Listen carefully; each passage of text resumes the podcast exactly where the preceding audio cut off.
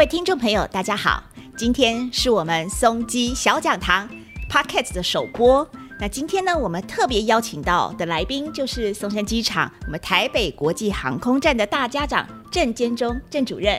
主任您好，哎，大家好。那可以跟我们聊一聊关于松山机场的过去、现在跟未来的展望吗？好的，呃，松山机场它是台湾第一座机场，那创建于一九三六年的日据时代，那么当时叫做台北飞行场。那二次大战结束之后呢，呃，台北飞行场就更名为台北航空站。那到了一九四九年，政府拨迁来台之后呢，松山机场逐步的扩建。那么我们一直肩负着不同的使命。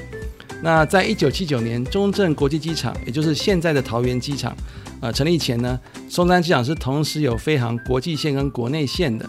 那中正机场成立之后呢，松山机场就转型为国内航线的枢纽。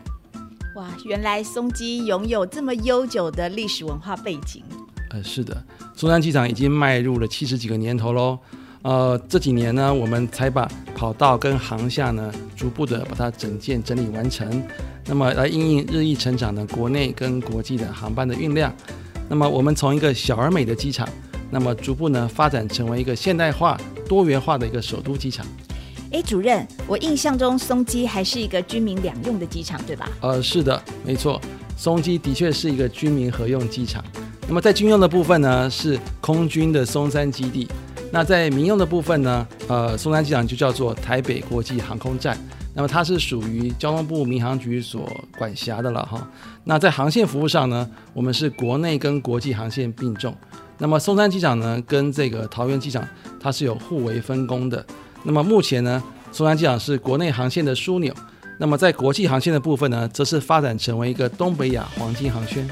原来如此，在我的亲身的体验当中哦，其实我想松机不只是小而美而已哦，那对待旅客也是非常非常的友善。像我前阵子在新闻上面呢，也看到比利时的男孩独驾飞机呢环游世界的时候，特别的选定松山机场作为一个停留的一个据点。是的。我们一直把松山机场努力打造成为一个亲善、便捷、永续的一个呃智慧机场。好，那么我们除了服务国际国内航线之外呢，由于松山机场它的地理位置非常的优越，那么因此我们也服务许多的商务专机跟私人飞机。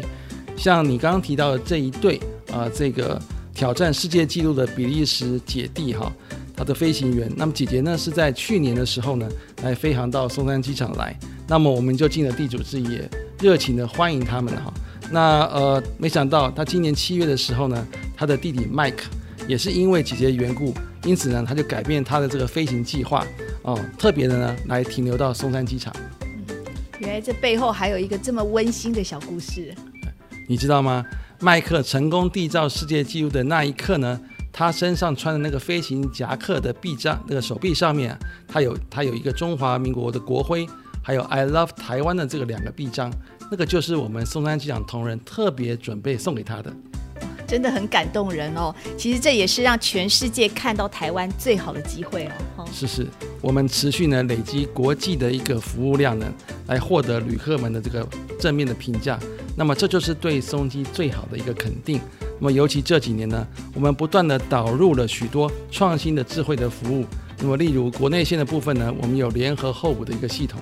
那在国际线部分呢，我们现在正在示范 One ID 的一个呃脸部辨识通关的一个系统。